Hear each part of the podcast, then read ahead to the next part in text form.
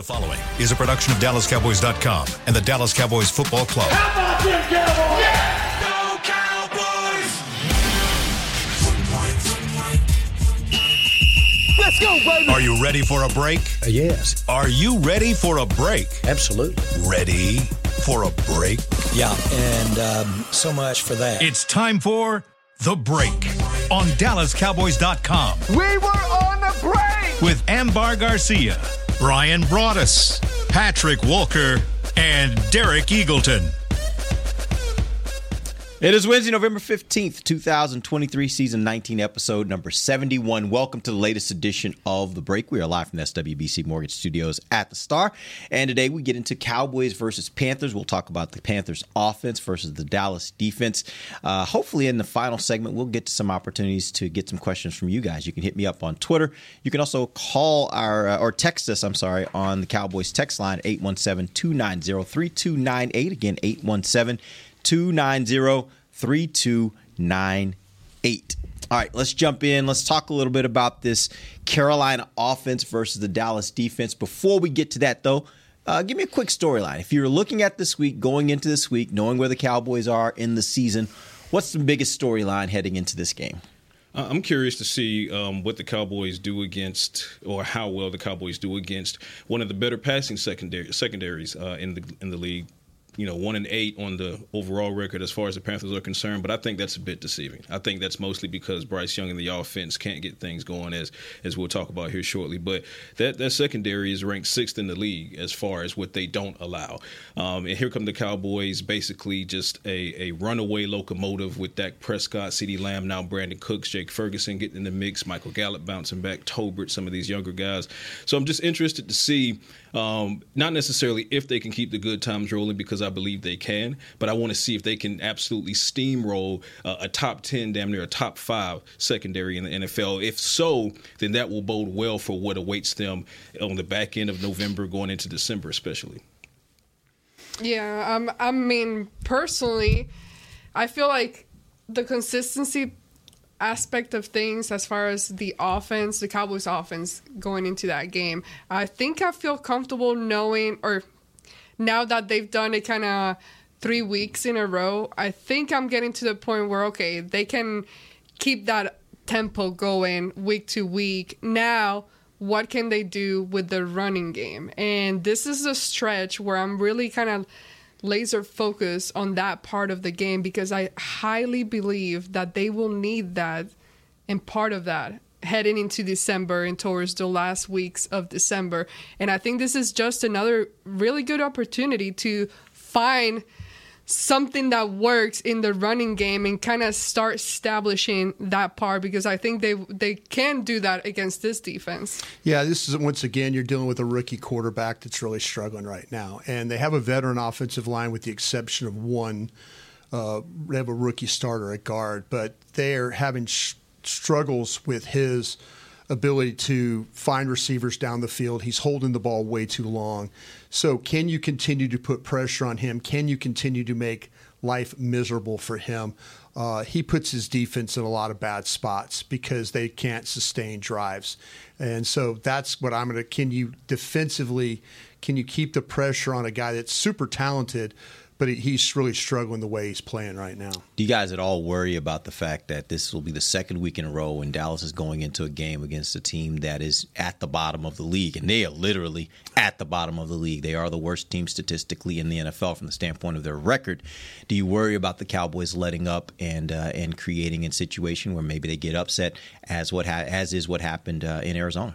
I mean, I have some minor concerns. I wouldn't say they're major. I think when you look at Arizona, until you see the Cowboys have played enough of these games post-Arizona and mowed through teams, then enough where you could say, okay, they've learned the Arizona lesson. They haven't done it just yet, so there is a little bit of concern there, especially being that they're on the road. They've not been great on the road this season, so you have those concerns, and then mix in, wow, while Bryce Young is playing poorly, guess what he still is? He's a mobile quarterback, and the Cowboys, a time or two, they can struggle against a mobile quarterback if they don't, stay in their lanes. So you have those three minor concerns. I still think the Cowboys get it done. I'm not necessarily worried about an upset, but I'm also not going to overlook this team. Again, I think this team in Carolina, and then they're playing at Bank of America Stadium, I think they can ride the wave of fans who are probably looking at this as Carolina Super Bowl. I mean, this is going to be the biggest game that the Panthers fans see, so they're going to get up and ready for this, and be careful because the players can feed off of that. I think the thing about this game to me is that the one win they have is against the Houston Texans. Mm-hmm.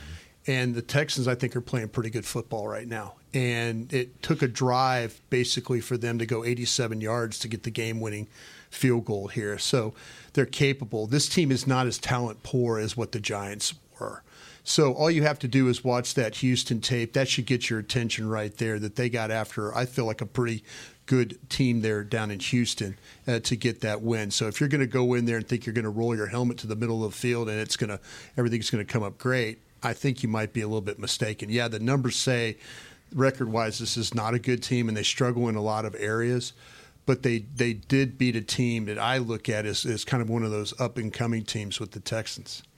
Yeah, I think you have to always show some respect no matter what team you're talking about that you're going to face. Even when they played the Giants last week, we knew what that team looked like. We know how the Cowboys played the Giants, but you still got to give them respect and take them serious and go into that game with all the right and proper preparation leading up to when they hit that they hit the field. But I feel like, to me, they already used the card of they should have won that game against the Cardinals. I mean, you only get one of those cards. That's kind of how I see it. But you should not play that card again. So this is one of those instances. Like, I think they should win this game.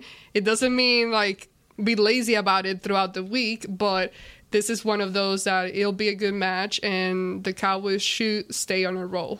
Yeah, I think that was a bit of an aberration just because you look at the history of this team over the last several years. They don't usually lose games to teams that they are clearly better than. Mm-hmm. That doesn't happen very often to them. They usually they're bullies in those games. They will beat up on bad teams. So I think that was a bit of an aberration, and what you saw last week suggests that the Cowboys didn't let up knowing they were facing a bad team in the Giants.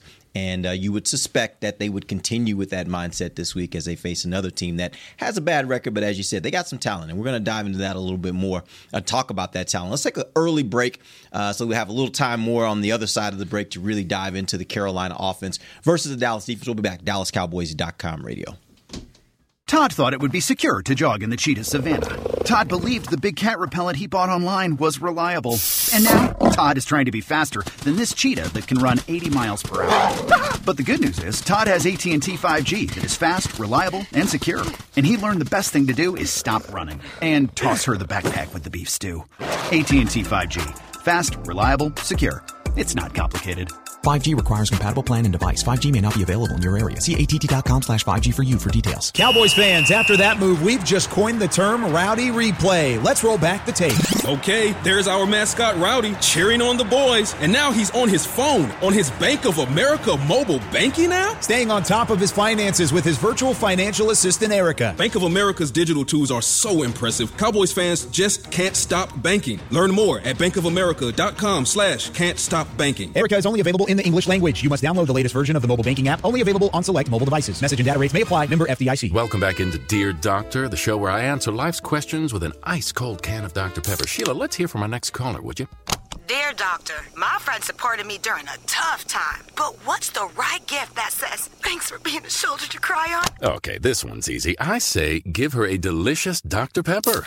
Nothing says, thanks, girl, better than a one-of-a-kind soda. Yes, any Dr. Pepper flavor will do. Now, just a reminder that I don't need to be a real doctor to know that Dr. Pepper is the one you deserve. They say champions are remembered, but legends are never forgotten. United Ag and Turf offers a winning lineup of John Deere equipment built to tackle any challenge on and off the field.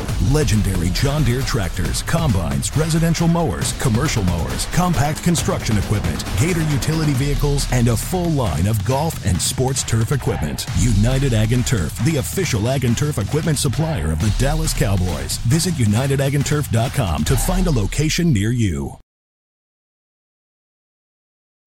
When you need mealtime inspiration, it's worth shopping Kroger, where you'll find over 30,000 mouth-watering choices that excite your inner foodie. And no matter what tasty choice you make, you'll enjoy our everyday low prices, plus extra ways to save, like digital coupons worth over $600 each week. You can also save up to $1 off per gallon at the pump with fuel points. More savings and more inspiring flavors make shopping Kroger worth it every time. Kroger, fresh for everyone. Fuel restrictions apply.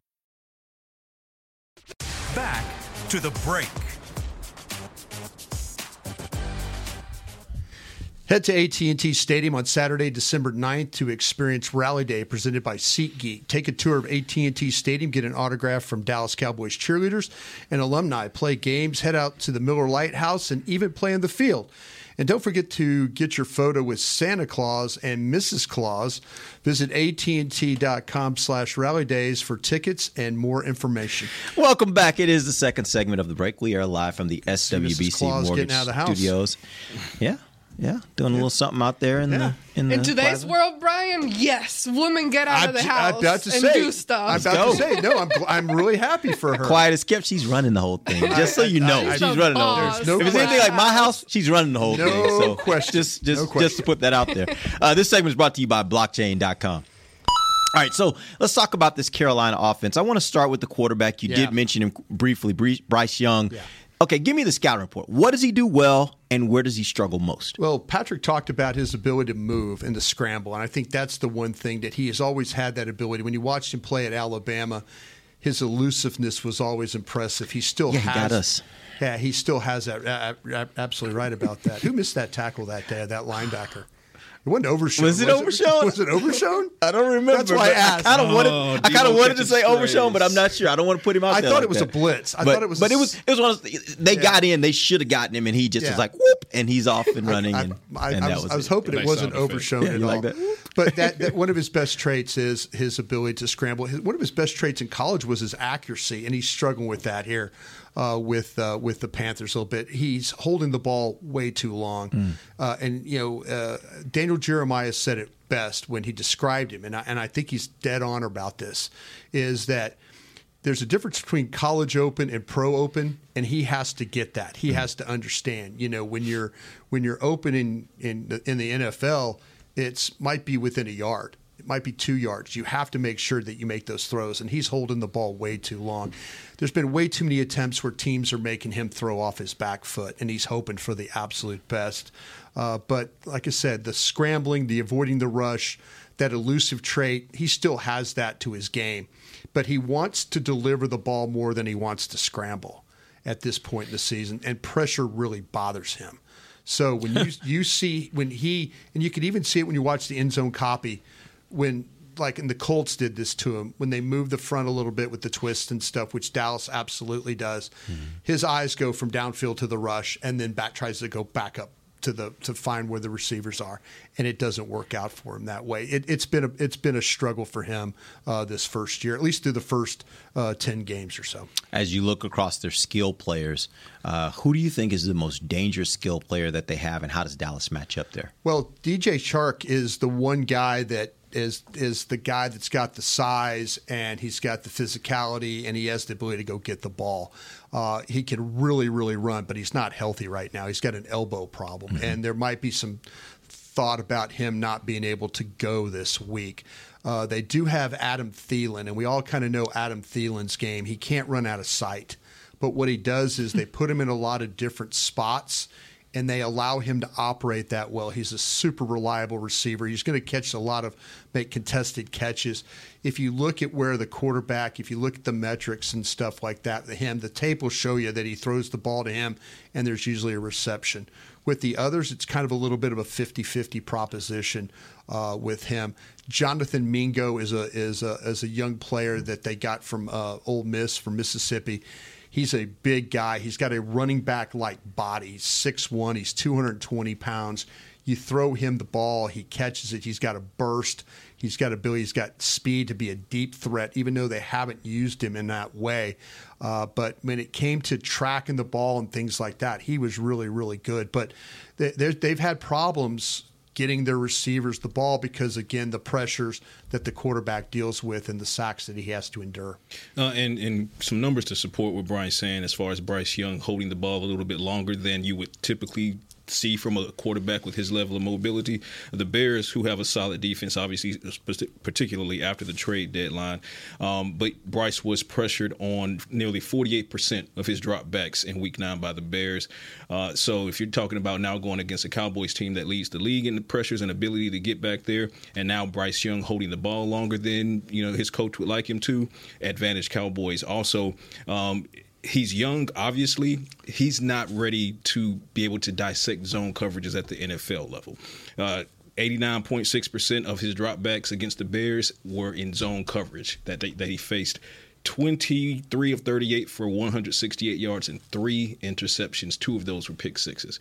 So if you're the Cowboys and you're Dan Quinn, you're looking at this in two ways. Send the pressure. Like your four-man front is going to get pressure back there. He's going to hold the ball longer, which gives you an opportunity to get to him. But if you mix that with zone coverage that he is having trouble reading, I mean, you are really in some good green grass there if you're the Cowboys defense. Yeah, to that point, talking about the sacks, they've allowed 32 sacks so far this season. Fifth most in the league. Yeah, and that's through 9 games. So they're averaging 3.6 sacks per game. That's a lot. That's a ton. And they're top 10 in hurries, too. Yeah. So you're saying Micah's going to be happy this week. Well, but, and actually the question becomes, where are they most vulnerable? Because when you look at their offensive line, obviously the Cowboys got horses, and they can pressure you from different points on the line. Right. But I want to know offensive, like, where's the problem? Right tackle. Okay, got it. Taylor Morton, he's a veteran guy.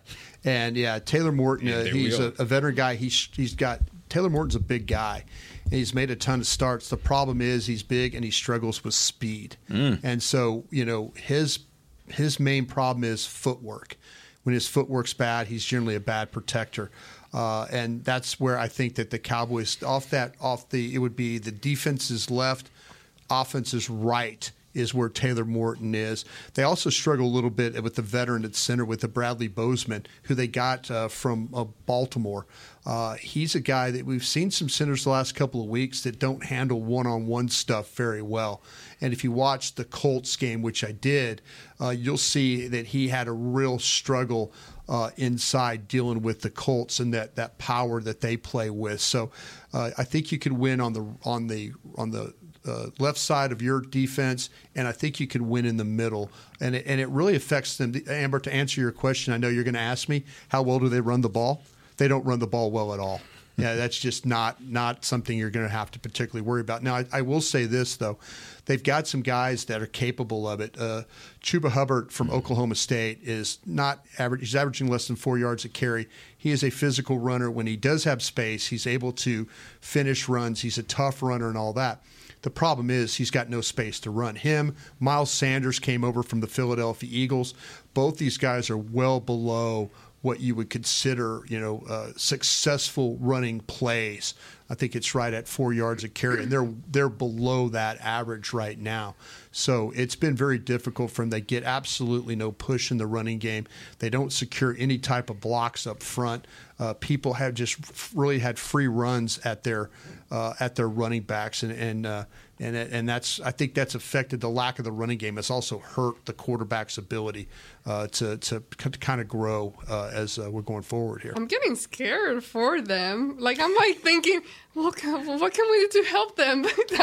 Nothing. Nobody feels sorry for you in the NFL, man. I know, obviously, but man, I would be having nightmares as I'm preparing really for this week if I was them. It's not a rookie team, other than the quarterback. Yeah. It really is veteran players. They are just not very good when it comes to the games, the Bears game, the Colts game. The Colts really beat up on them up front. You know, when I was watching that one, I was like impressed with how they were able to kind of attack. And I you know, this will be a tough matchup for Carolina. And look at what they're up against now. Jonathan Hankins, we talked about him yesterday, as well as he's playing. As far as interior guys, you know what Osa is doing.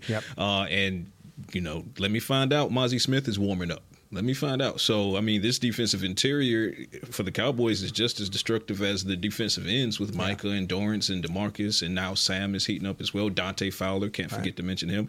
So, I mean, they're up against it, the Panthers are. But, yeah, no, I don't feel sorry. I hope they're having nightmares. I mean, no team feels sorry for the Cowboys when they lost Trayvon Diggs, when they lost Leighton Vander Esch. Sorry, I just have a heart. I have feelings. I'm sorry. I don't have. You're a good person. My heart, I still want us to win. There's no room for good people. Yeah. My heart stops when we're talking X's and O's. All right, so here's my question, though, Brian. There's been a time or two this year when they have gotten things going, particularly that Seattle game. They threw for 334 yards. When they've had success, what does it look like? What did they do that got them that success? I think what it comes down to is that ability. The quarterback, they have, as I mentioned, they have the skill guys on the outside. The problem is they don't always get that protection that they need. And the quarterback, I don't think, is very sure. And, you know, and it's really funny because he was such a confident player at Alabama. And, you know, one of the reasons why he was a Heisman Trophy winner is because of his ability to escape, the ability to be accurate, to be able to make throws, you know, and he's capable of doing that. That's why they drafted him first overall. So to me, it's really hinges about how their offensive line plays. If their offensive line is poor, like I've seen the last couple of weeks, they're going to have problems. You know, that's the issues there. But when they kind of, it's like anybody else, when you find ways to protect your quarterback, and then your receivers find ways to get open. And these guys are veteran receivers. They can get open. The quarterback has missed them in a lot. I mean, there's been a lot of throws where you're like going, gosh, they're open. And he just overthrows a guy, or he throws it. It's a crossing route, and he throws it in the dirt. You know, he's very capable of that. And you mentioned the Seattle game. That was something that when you watch them play, it was, you're right, it kind of all came together. They were able to block the front. Receivers were able to make some plays. And, you know, that's you know, how they're able to they at least looked like an NFL offense playing that way. And he doesn't, Bryce, I mean, he doesn't necessarily feel comfortable throwing deep in this offense. I mean, he throws a ton of flat routes, and he tries to keep it to the, you know, left and right of him, some, you know, negative air yards behind the line of scrimmage, hoping that his guys can get those positive yards after that yak. But I mean, he's not, to this point, he's not going to throw it deep. Now, you'll probably get one or two shots just to try to back up the Cowboys secondary, but given his trend, I mean, I'd be aware of it, but I wouldn't play him that way. I mean, I would go and get him and then drop the coverage in zone and dare him to read the Dan Quinn zone coverage. And I don't think that he can on a consistent basis. I think this is where you can get a multiple interception game like the Bears did. Deron Bland get another one. Stephon Gilmore get one. Maybe Jay Lou, you know, has a strong game. So challenge, like Brian is saying, challenge Bryce Young and his inexperience and his anxiety, because it feels like he's playing with anxiety right now. He doesn't feel comfortable. He doesn't look like he did at Alabama. So this is a different version. All you need to do is go in there and break him early mentally, and then the rest of the game kind of falls right in your lap. Okay, of all the guys that we haven't mentioned today on that Panthers offense, give me an X factor name that maybe hasn't played up to expectations this season for whatever reason, but you wouldn't be surprised if we come in here Monday and you're like, man, this guy actually had a pretty good day against the Cowboys. Hayden Hurst, the tight end. Hayden Hurst is a guy, it's a veteran player. Hayden Hurst, if you go back and watch Hayden Hurst play when he played for the Cincinnati Bengals, he helped Joe Burrow so much. Mm-hmm. And then, you know, the Bengals made a choice to move on from him, and he's at Carolina. Hayden Hurst hasn't played to the level of what he has in the past, where, you know, he was a first-round pick with the Ravens and was one of those guys that super athlete coming out of South Carolina, lined up at wide receiver, lined up at slot, tight end, inline, all that. He's capable of doing all that. He's got grit. He's got toughness. He's not a great blocker, but when you start to throw him the football, he's capable of making plays. They just haven't got him the ball nearly enough, and I wouldn't be surprised if it was one of these games where, yes, Dallas wins, but then Hayden Hurst has like 7 catches, you know, for some positive yards. It probably won't be enough, but if you told me, by the way you asked the question, that would be the one guy that I would kind of be concerned about. I'm going to go into the backfield, and I think the Cowboys can definitely win this matchup as far as rush defense versus rushing attack. But we've seen Miles Sanders give the Cowboys some fits before when he was in a Philadelphia Eagles uniform. So for me, when it comes to familiarity, you know, although there is not a lot for the Cowboys versus the Panthers as an organization, there's zero versus Bryce Young. But Miles Sanders knows how to play against the Cowboys, and he typically gets himself going for the Cowboys. So and he's a versatile back, so he can take the handoff, he can catch the, some of those flats, negative air yards, and then turn those into positive yards. So I look to a guy like Marquise Bell with that speed and athleticism to make sure that Miles Sanders doesn't have a strong start, which could lead to a challenging day. So yeah, for me, it's Miles Sanders. A topic that we haven't gotten to yet this week that came from last week's game, Micah Parsons. You make anything of Micah not registering a tackle or a sack and then not talking to the media after game? To me, we all love Micah, and this is just my opinion. It's a bad look to win a game as handedly as they did and then to walk out on it. That's just, and Micah is very good. I mean, I think he, when he's asked to do media stuff, he's been very good. I think his podcast is very insightful. I think he's I tip my hat to. I think it's very honest how, and I wonder how he gets along with some of his teammates that way. And I wonder how they think, because when he ranks guys, he'll put other players around the league ahead of his own teammates, which is kind of the opposite of what we generally see from a player. Like, Dak's the best this, he's better than, and then, you're like, okay. But Micah's not afraid to put like two or three guys ahead of one of his own teammates. Mm-hmm. So I find it really, to me, it's the word I think is optics. I think it's a bad optics that he walked out after they were as dominant as they were against the Giants. And I can understand him being frustrated, but sometimes you do have to stand up there and say, hey, I had to play a lot of coverage today. I only had a few opportunities to rush. The five times I had to play in coverage, we had 3 sacks. That's a positive today. That's how I look at it. I would have felt a lot better him saying stuff like that than I would have him walking out on you. I agree. And I've not chimed in on the topic on social media just because, for me, it's as much of a non-story as anything else, because I feel like we said earlier this week, or what's today? Wednesday? Yeah, earlier this week when I was like, Micah's going to end up having like 3 sacks against Bryce, and this is not going to be a non-issue next week, so let's not harp on it. But since you posed the question, I do believe it's a bad look.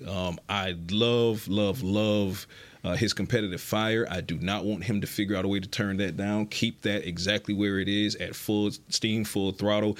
But as he becomes a veteran in this league, he has to understand that there's a way to channel it appropriately. If you're frustrated that you got blanked, you then have to, like Brian said, look at what your other contributions were. Your presence is helping other guys get their legs. It's helping guys like Sam Williams, who, 2-3 weeks ago, he had the Twitter storm where he said, "Free me." Okay, the competitive fire. I love it, guys. Keep it coming. You got a bunch of dogs on defense. Everybody wants to eat. But when you win the game, and you win it in the fashion in which you did, and your defensive counterparts are eating or ate the way they did, and you have enjoyed more than your share of meals prior to that game, and will enjoy several more going forward over the course of what we believe could be a Gold Jacket career, have the wherewithal to pause for a second and say, I wanted to contribute as well for pressures and sacks, but this apparently wasn't my week to do so. But we went out and won. We won in big fashion. The defense looked great. So you know what? I'm going to take this and I'm going to channel it toward Bryce, and I'm going to go and eat hearty against him, as opposed to walking out, as opposed to, free me on Sam Williams as a reply to Sam Williams' tweet this week. So still a young man. Has some growing to do, will grow, so let's give him that grace. But I do agree with Brian. Optics is the word, and it's just bad optics. So I think he'll learn from this. I hope he'll learn from this. Well, the thing for me, you got to be a good team member. And, you got to support other people's victories and success. You got to show up and be like, hey, credit to so-and-so, credit to so-and-so. We all know it's a team effort. Right. We all know that those guys don't get it if Micah is not there. Right. So you got to recognize that. And the thing that bothers me is, no one really ever talks crap about Micah. The media isn't killing him, talking negative things. So, because if that was the case, and our whole Dallas huddle media people was constantly just talking beep, then that's different. Yeah. You know, I don't want to talk to you. F you. You know, I'm out of here. What I get it, but that's not the case. I think he's the only bulletproof guy here as far as... I don't know about bulletproof, but yeah, he's not getting a lot. Yeah, he's not. Yeah, and because it's not needed. We see the work. He's a great player. We see what you do on the field. So to me, the only part that bothers me about that is like, give other people their flowers. Like, you know, me, if I was, again, I don't know everything that happens in there. I don't know the conversations. I don't really know the true relationships in there. So I can't just know what I'm saying is not based on any of that because I'm not there. But if it was me as a teammate and today I had a good day and you, Derek, you're there and you want to walk out or whatever and have that type of behavior, it would make me upset. Mm-hmm. It'd be like, what the... You know, like, right. What are you doing? Can I eat too? What are you doing that? Like, you know, because you've had, you're shining all the time. You're the guy on the posters. Look at over there. Right. He's the one in the center, right behind Patrick. So it's just one of those things. And then it does bug me sometimes when he won't say something to the media and then jumps on the podcast. And I get it. But at the same time, this is part of the business. This is part of why your name is mentioned so much, because of the media. The media keeps you interested and puts out... That's sadly how the media works, but that's just part of the business. You're the superstar, and you gotta do it too. Which is one reason I will eternally respect Ezekiel Elliott. It doesn't matter how the game went for him or how the game went for the Cowboys, good, bad, up, down. Tony Pollard had a great game. Zeke had a bad game. Zeke was still standing in front of that train. And so it's... I think it just goes to growth. And you know, I believe that guys like Dan Quinn, and when it comes to a player, from a player perspective, I believe guys like DeMarcus Lawrence will pull, you know, Micah to the side and say, you know, hey, we love you to keep that fire going, but going forward, the optics, it's not a good look. Not a good look. Yeah, Marcus Spears, I remember, as always being the guy, good or bad, that would stand there. And then there's a reason why he's so successful on ESPN right now, because he understood how important it was to be consistent with that. You know, you can't be, you know, out there. But I think you're right, too, about the podcast stuff. Love his podcast. I really, really do. Just, you know, if you're going to just take the opportunity to cover all the ground, you know. I mean, you have your obligations to your podcast. You know, we have obligations, too, to the people that, you know, follow us and listen to us. We're trying to get, you know, the feelings, your stories, how you played, what you thought and all that. That helps us, too, as well. Right. And you got to remember, media are people, too. So when you do those things and you stand up in front of the media and you're regular and you're consistent, then guess what? They'll be very happy to take your podcast and amplify your podcast because they are people, too. Absolutely. And when they feel like you're helping them out, they want to help you out. That's just the nature of people. People and do certain people things you might say, you know, down the road, to your point, certain things you might say. I've seen where, you know, a player will stand in front of, you know, some hot mics and he'll say something that could easily go viral on social media if taken the wrong way. And every reporter will be like, you know what? We're going to help you out here. Yeah. We're going to frame this the right way, or we're going to leave this alone because we know what you meant. Right. But they're not going to know what you meant, so we're just not going to put this out there at all. So relationship building. It is. It absolutely is. And that's something you learn as you get a little older and get a little more mature. I think you'll figure it out. All right, we're going to take our final break. We'll come back. I have a question for you guys about Mazi Smith, how he played and where he is going from the standpoint of his progression from the beginning of the season. I have important information about him. I'll tell you after the break. All right, let's take a break. We'll be back. DallasCowboys.com radio. Todd thought it would be secure to jog in the cheetah savannah. Todd believed the big cat repellent he bought online was reliable. And now Todd is trying to be faster than this cheetah that can run 80 miles per hour. But the good news is Todd has AT&T 5G that is fast, reliable, and secure. And he learned the best thing to do is stop running and toss her the backpack with the beef stew. AT&T 5G. Fast, reliable, secure. It's not complicated. 5G requires compatible plan and device. 5G may not be available in your area. See att.com/5G for you for details. Don't put off getting your oil change, Dallas. Take 5 Oil Change, a proud partner of the Cowboys, is faster than you think. There's no appointment needed and no waiting room. Yep, you heard that correctly. Take 5 is so fast, you don't even have to get out of your car. You can take advantage of Take 5's fast, friendly, and simple service at any of their locations across the Dallas area. And remember, at Take 5, you stay in your car because they're faster than you think. Take 5, the official oil change of the Dallas Cowboys. It's the official men's skincare brand of the Dallas Cowboys, Jack Black. And right now, Cowboys fans can get 15% off their $75 order. Plus, because every deal needs a playmaker, your order will include a free 5-piece skincare set and free shipping. The Jack Black Playmaker is 4 of Jack's favorites and a full-sized intense therapy lip balm. Make a play for the Playmaker at getjackblack.com/Cowboys with the code CowboysVIP. That's getjackblack.com/Cowboys with the code CowboysVIP. They say champions are remembered, but legends are never forgotten. United Ag and Turf offers a winning lineup of John Deere equipment built to tackle any challenge on and off the field. Legendary John Deere tractors, combines, residential mowers, commercial mowers, compact construction equipment, Gator utility vehicles, and a full line of golf and sports turf equipment. United Ag and Turf, the official Ag and Turf equipment supplier of the Dallas Cowboys. Visit UnitedAgAndTurf.com to find a location near you. Back to the break. Okay, experience the magic of the Dallas Cowboys World Headquarters at Christmas time. Available through the holiday season on select dates only. Christmas tours of the Star get you a VIP viewing of Cowboys Christmas Extravaganza. A holiday-themed guided tour of the Star. Festive takeaways, including a limited edition ornament. I used to love the ornaments when I would just go to holiday parties here. Yeah.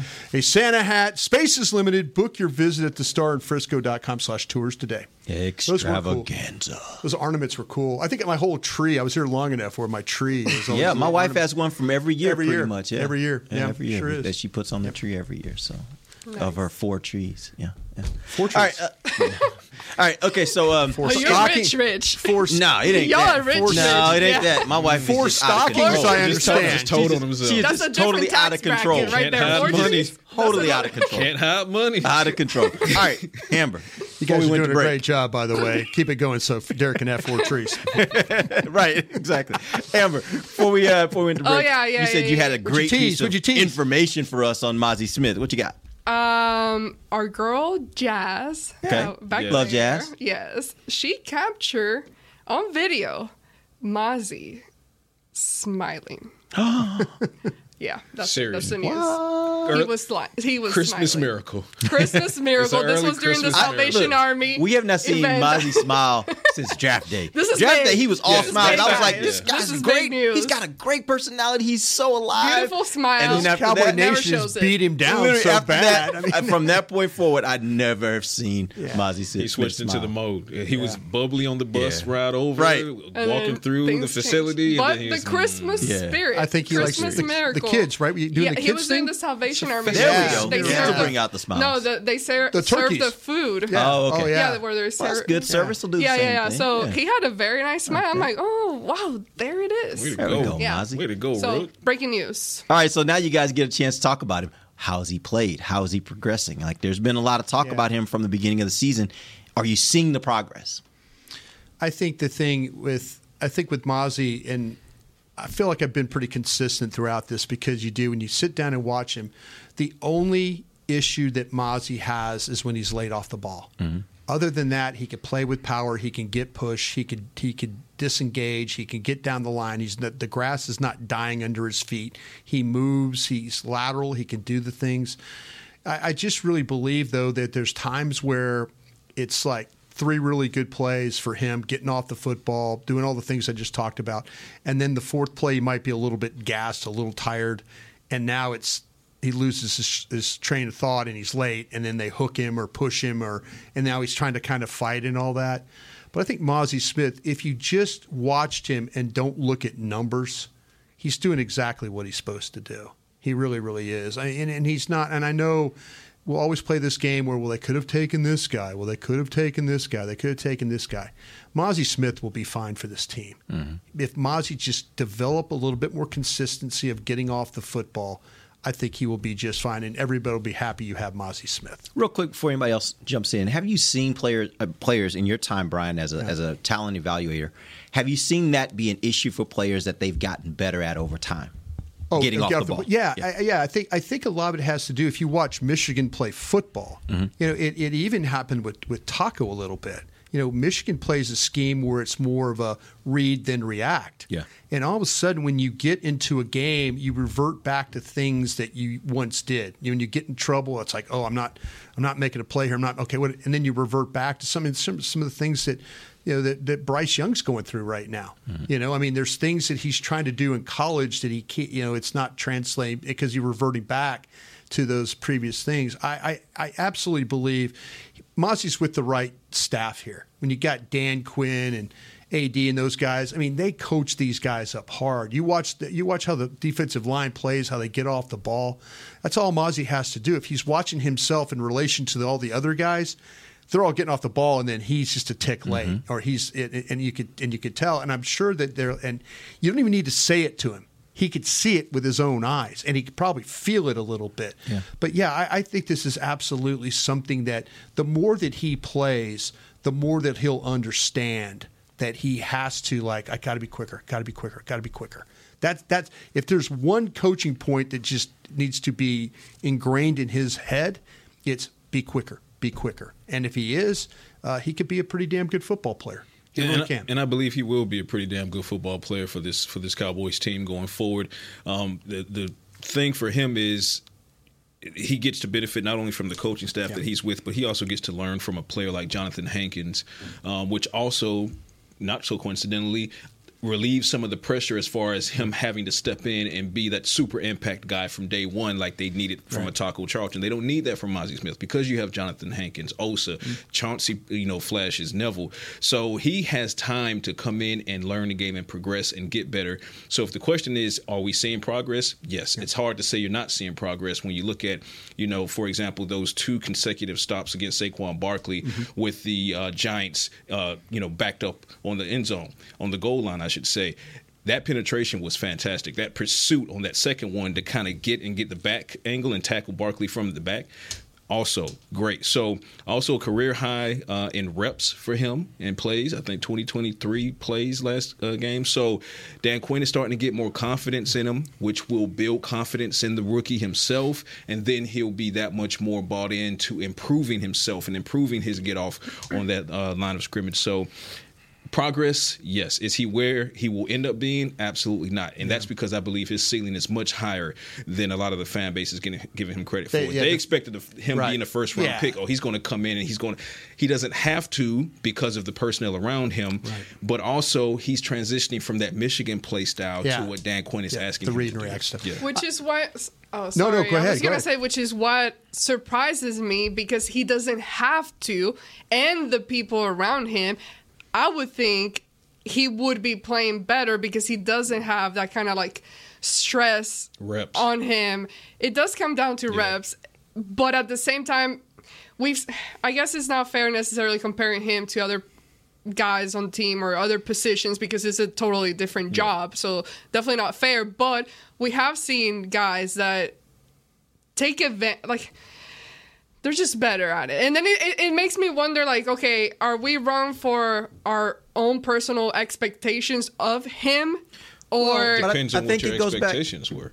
Is really what it boils down to. Yeah, I think it goes back to what Brian was talking about, though. It's like they drafted him for traits. Yeah. They drafted him for traits, and they knew they were going to have to develop some things in him, right? Yeah. And the way he played at Michigan is not what they're asking him to do here. So I think when you do that, then you have to also accept the fact that he's going to need time and reps in order to get to where you want him to be. But he has all the traits that you say he can be successful, right? Neville Gallimore, whether you like him or not, I think there's times where Neville Gallimore flashes. Oh, yeah. And I remember him coming out of Oklahoma having the same issue. And if Mazi played as quick as Neville Gallimore plays right now, the way he gets off the ball, Mazi. How long did it take him? With those traits? That's what I'm saying. Yeah. I mean, I know Neville Gallimore's what, like, I don't know how many years he's been. Four or five. But I'm saying it was 2 years. And then you go from playing that read and react system to go. Yeah. And I could say you see Neville Gallimore do disruptive, quick things. When he came out of Oklahoma, like I said, he wasn't playing that way. Mm-hmm. He had some injuries, and it kind of set him back and all that stuff. But, man, he was one of those guys that it took a little time. I just think the same thing with Mazi. Mazi's such a big, powerful guy, you know, and how conditioning is going to be a factor here, you know, with him. You know, stay in shape, don't get too heavy, don't get where you can't move. You know, be a guy that, you know, kind of in the off season, you know, work on your quickness, work on the get off part of it, but make sure that you're. And for his size, he's in pretty good shape. That's what I'm saying. He's in really good shape. Don't get big and sloppy where you can't. You know, you get guys like I say. You look at Hankins; he's a mammoth guy, but he doesn't. Yeah. He plays quick. Yeah. So does Osa. They play quick. Osa's chiseled. Yeah. Well, he's like a swimsuit model guy, right? Now, but he did that over a year. Like, he wasn't that last year. No, that's what I'm saying. Yeah, I mean, he's like, he's thinking about another job or something. But yeah, it's just going to be, I think that the expectations of first-round picks around here are huge. And what happens is people see Michigan defensive line, and they immediately think of, they always think of Taco. Yeah. They immediately think of that. Which is, and then now you throw Michigan Schoonmaker in there, and now they all really hate Michigan. Yeah. You know. And I think what will also help Mazi over time organically as far as his get off and his quickness is he'll start processing quicker and he'll start thinking less. Yeah. Right now, he's thinking a hell of a lot, which just makes sense because he's a first-year player who hasn't gotten a ton of reps prior to getting, you know, 22, 23. And then you saw when he got those reps, he became more comfortable. He started playing more football versus trying to figure out how to play football the way the Cowboys wanted him to play. So once they cross that event horizon and he goes from trying to figure out how to play football for the Cowboys to knowing how to play football for the Cowboys, that's when it'll click and you'll see him really start to dominate games. Mm-hmm. All right, we didn't get a chance to get to the questions. We're going to save those for tomorrow. We'll get to those tomorrow. I know I had several. I had several from fans. We're going to get to those tomorrow. So if you're listening, checking it out, make sure you check us out tomorrow. Patrick and I did a show last week where we got to a lot of questions. I don't know what this show is. We had to talk about Mazi Smile. We had to get in there. All right. We'll get to that tomorrow. I promise. We'll get to that tomorrow. All right. Till then, for Patrick Walker, Brian Broadus, Ambar Garcia, this has been The Break. Live on DallasCowboys.com radio. This has been a production of DallasCowboys.com and the Dallas Cowboys Football Club. How about this, Cowboys? Yeah!